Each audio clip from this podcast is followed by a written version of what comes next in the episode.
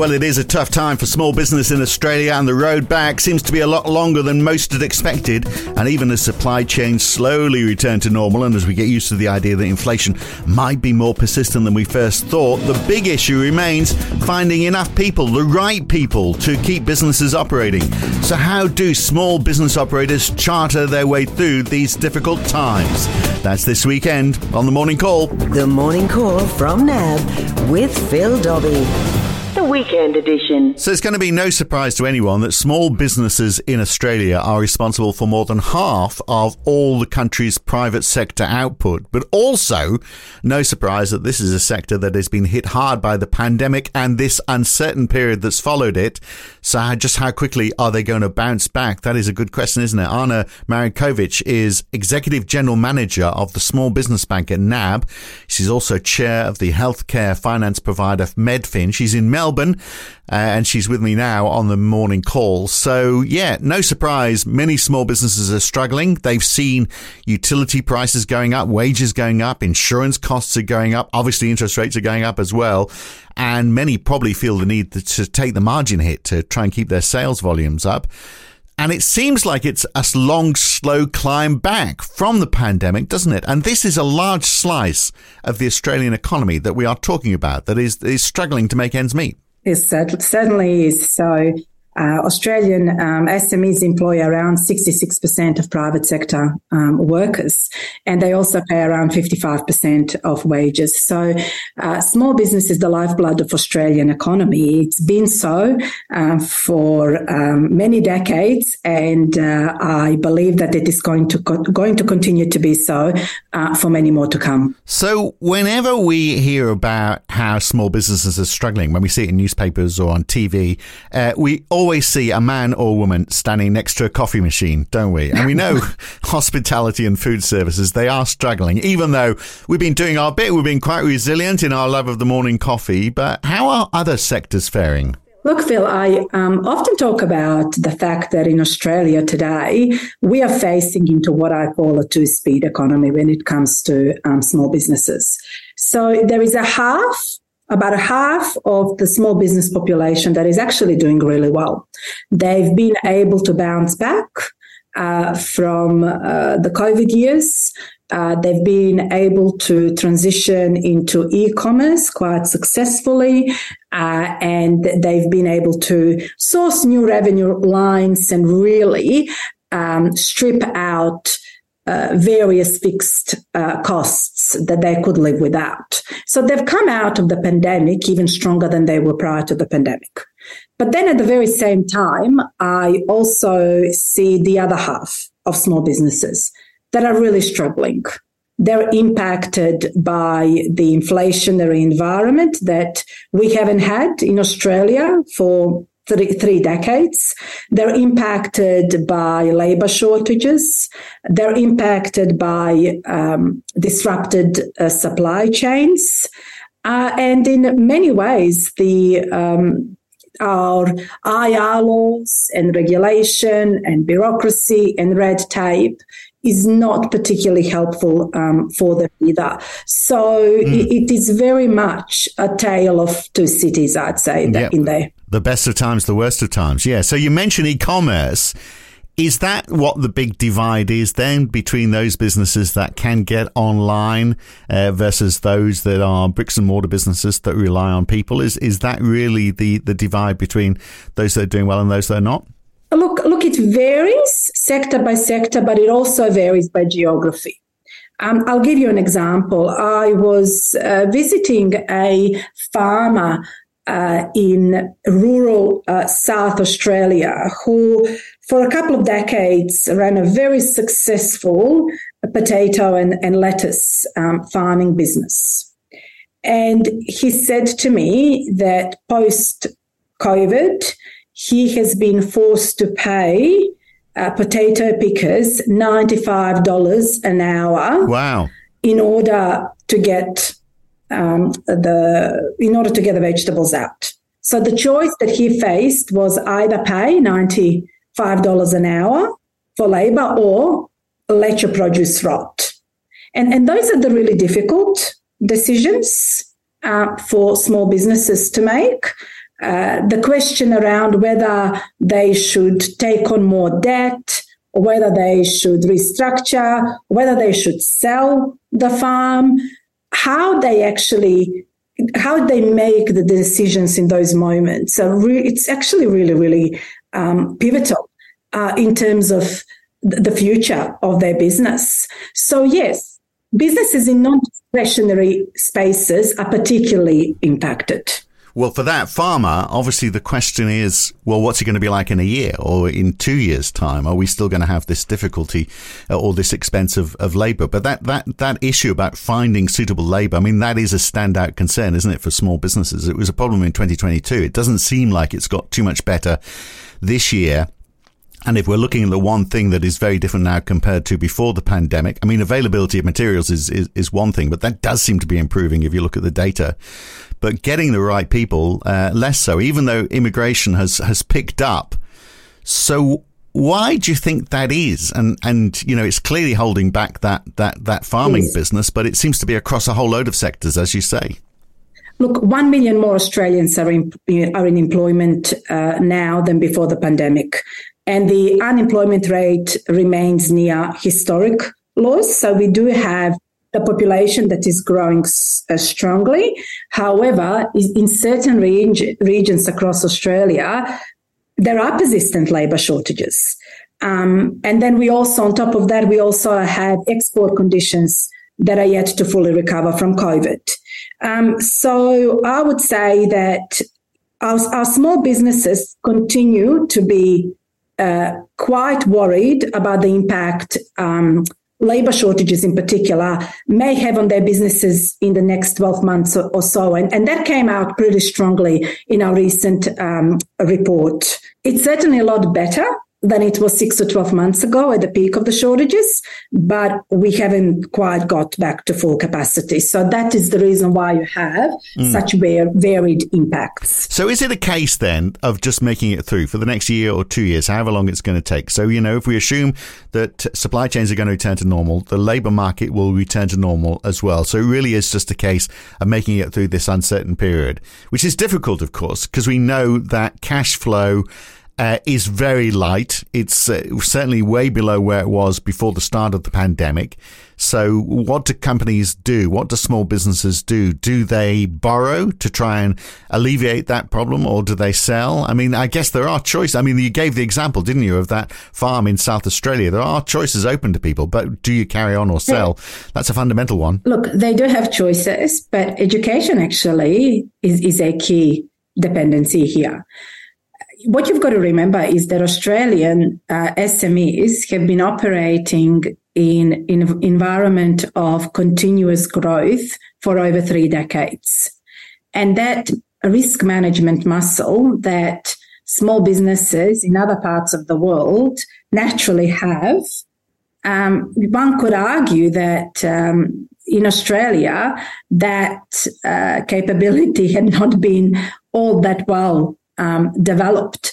In actual fact, um, at the start of COVID, what we found is that an average small business has about three and a half weeks of cash flows available to them to keep the business going, uh, which is quite different to other parts of the world. So, what has happened over COVID is that the necessity of needing to really uh, take a good hard look at your balance sheet and to really be super analytical and critical of every single um, expense line, I think has developed a level of um, risk management that we hadn't had before. And I find that small business owners are today a lot more aware of uh, of various government packages. They have stronger relationships with their banks. To give you an example, we we restructured. My team restructured two hundred and twenty thousand small businesses so that they do not um, fall over uh, during COVID. So so. The, the small business owners, as I said, have much stronger relationships uh, with um, their local chambers of commerce, with their banks, with financial planners. A lot of them now uh, talk to me about the fact that they have business coaches. Uh, they read more. They are they are more aware of. Uh, as you said, e- e-commerce opportunities. So I do think that it is a very different environment uh, today than it was a couple of years ago. But that is a good takeout, isn't it? Because I'm sure you're right. I'm sure before, when times were good, you know, people didn't worry too much about cash flow forecasts, maybe at a, a very top level, because you know you, knew money was coming in and it was going out, and uh, everything was hunky dory. Now there's a bit of a concern about just how much cash you do have on hand, so you need that. You need that forecast. So that is a good takeout, though, isn't it? Because then presumably that also provides coming out the other side. If you've got people who are educated more about just how you are making money, I mean, you could argue that's a, a, sign that they'll be able to look at their, you know, look at all those numbers and say, well, here's an opportunity to really grow faster than we thought coming out the other end of this. And I think that that hypothesis is also supported by data because majority of small and medium sized businesses in Australia are actually really in a good shape overall. Um, and, and I think that the reason why banks in particular continue to be quite optimistic is because of that faith in SMEs being able to navigate that those changing environment from, from this position of knowledge and, and strength. One one of the big challenges that that uh, I saw small businesses in all um, sectors, industries, and segments uh, encounter, Phil, was in relation to how do you actually price in an inflationary environment? Again, noting the vast majority of these businesses have never had to do so and never had to do so in such at such speed. So again, recently I visited a, a business that uh, was turning over just under $9 million a year. And again, prior to the pandemic was highly profitable, post pandemic, they are not able to break even. And one glance through their balance sheet uncovered the fact that whilst all of their inputs, cost of their inputs have increased, um, their pricing hasn't. Right, and we're seeing that, aren't we? So that's the data is showing very clearly that the, these businesses, the small business, yeah, small businesses are taking the margin squeeze. Correct, uh, and, and they needn't do that because big business it's doing quite as we know because it's helping push inflation up. Big business is doing quite a good job of uh, passing yes. on the cost. So small business needs to take a lead from from larger businesses. But small small businesses often have much more intimate relationships with their customers. So when I spoke uh, to this uh, small business owner about this, he talked to me about the fact that his customers have kept him afloat during COVID, and he feels a sense of loyalty uh, to them, hence why he hasn't increased uh, the prices accordingly to what, what, to the uh, increase in the input costs that he has had to bear. So, so it's a quite a different, I think, dynamic between a customer and a business when you're talking about SMEs versus large corporates. Yeah, and that is the case. That's why so many small businesses actually, because of that sense of loyalty, the business owners are actually not paying themselves a great deal more, uh, possibly paying the people who work for them more than they're earning themselves. But that's not a, a, a, sustainable position in the long term. I mean, that's the, I mean, that's the, that's the reality check. You can do that, but if you keep on doing that and you keep on squeezing your margins as well, you're not going to make any money. You you you're going to get fed up with the whole thing, and you're going to be one of those uh, companies that exits. Of which we had uh, the ABS reckons 386,000 company exits last year, which is one of the highest numbers ever. I mean, the good news is actually the more starting up than exiting, but even those starting up, those numbers are falling as well. So, um, so yes, I mean, being realistic with numbers, I guess, is the message, isn't it? Being very realistic with with numbers, and also, as I said earlier not being afraid to ask for help and advice and having a great accountant and a financial planner and having a strong relationship with your bank and creating a support network around your business. I think that is really important. Also understanding um, your competition quite well and what is it that they are doing that is delivering a level of resilience that perhaps if your own business um, is not, is, is, is also important. Um, the, the other thing that I kind of often think about, Phil, is the fact that small businesses uh, and their personal and business finances are so intertwined in Australia. And again, every time a small business goes under, as you said, you know, there was 300, over 300,000 uh, last year. That has huge impacts on their families. So there is a significant domino effect in the community as well. And again, if there was one message that I always like to send in these types of podcasts, interviews, or talks is around the importance of uh, people shopping locally and supporting their local businesses and being really mindful about where they spend their dollar because it really does matter mm. to a business that is turning over $10,000 a, a week versus a supermarket that is um, making more, doing much more than that. yeah. So uh, buy local, folks. That's the message, isn't it? But I mean, some of the businesses that close. I mean, we can look at those. You know, the, the, the rise in the number of people leaving businesses. People don't always leave businesses or close down businesses for bad reasons. I mean, they may have got a job in the corporate sector that's paying them more, or they may be retiring or just moving on with life, or they might be starting another business. So it's not always bad oh, news, of course, Of course. But the concern is if we see a smaller number of people starting up businesses, then we start to see the sector decline. Then, I mean, we've talked about how important it is to the Australian economy. A smaller small business sector could be catastrophic to the economy. And, and that sense of, of entrepreneurship. We all already have some of the lowest rates in the world when it comes to commercializing our innovation. So it, it's the kind of segment that you want to see flourishing because the rest of the economy will flourish as a result.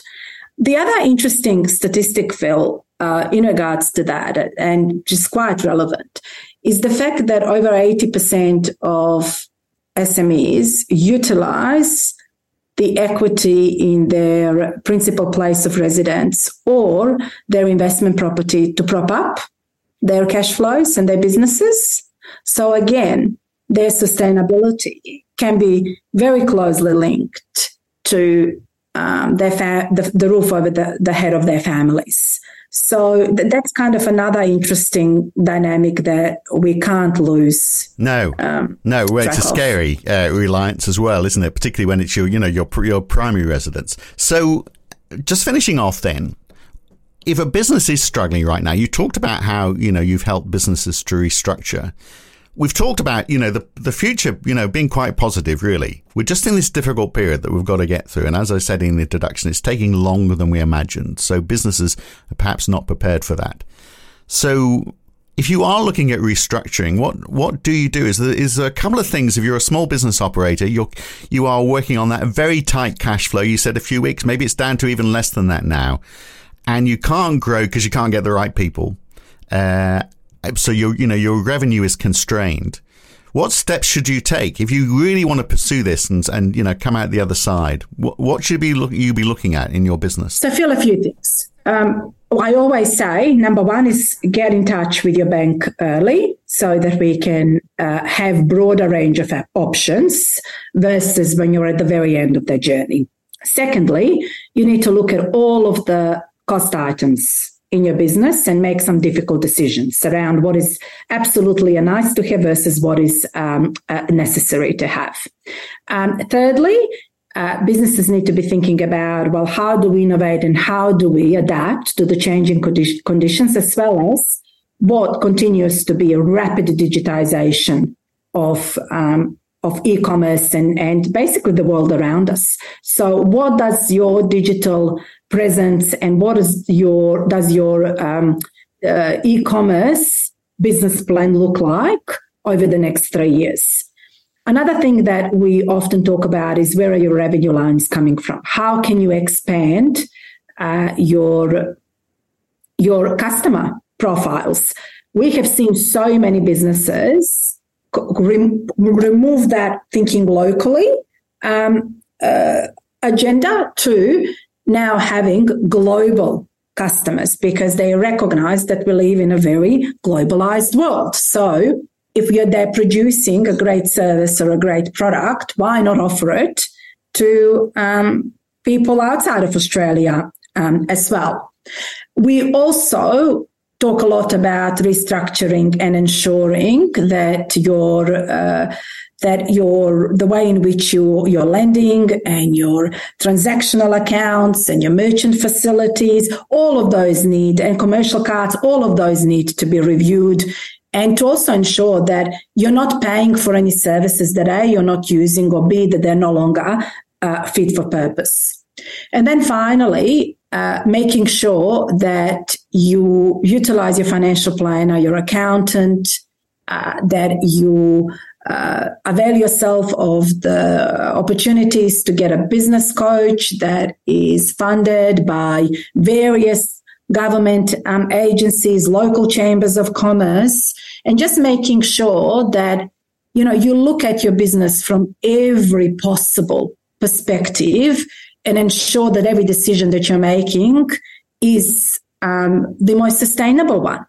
And getting yourself out of working in the business to working on the business is another skill set that I think Australians are, are increasingly getting better at. And that is just so important mm. in, in ensuring that longer term sustainability and, and, profitability. Yeah, and on that profitability, making sure you got the price right, uh, which is probably key and central to all of that, isn't it? Are you are you losing exactly. money hand over fist simply because you haven't dared to put prices up, whereas the customer would be more than happy to to pay that extra? And also, amount? how do you communicate that, right? Yeah. So you wouldn't necessarily go and double your prices, but it's also also around you know how are you packaging your products so that there is a um, greater value add for your customers? How are you thinking about those additional services? How th- there are different ways of thinking about that, and I think um, being a little bit more sophisticated in that, that approach can uh, go a long way in um, ensuring that that loyalty from your customer base continues. Well, it's been great talking to you, Ana, and uh, good luck helping other small businesses to uh, make it through these difficult times. And it's been fantastic having you on the morning call. Thank you very much, Phil. There we are, Ana Markovic, in touch with the real economy, the small business economy, which is struggling, but maybe it's not all bad news. Uh, now, look, on Monday, we are back to our usual format where we look at the macro picture, where the markets are not the fishmongers and the bakers, they are the spreadsheet jockeys moving money around. Uh, so join me for that. Subscribe to this podcast if you want to hear that to find out what direction the global economy is taking and what's driving it there. That's Monday to Friday on the morning call. I'm Phil Dobby for NAB. I'll see you then or next weekend for another edition of the Weekend Edition. Thanks for listening. The Weekend Edition.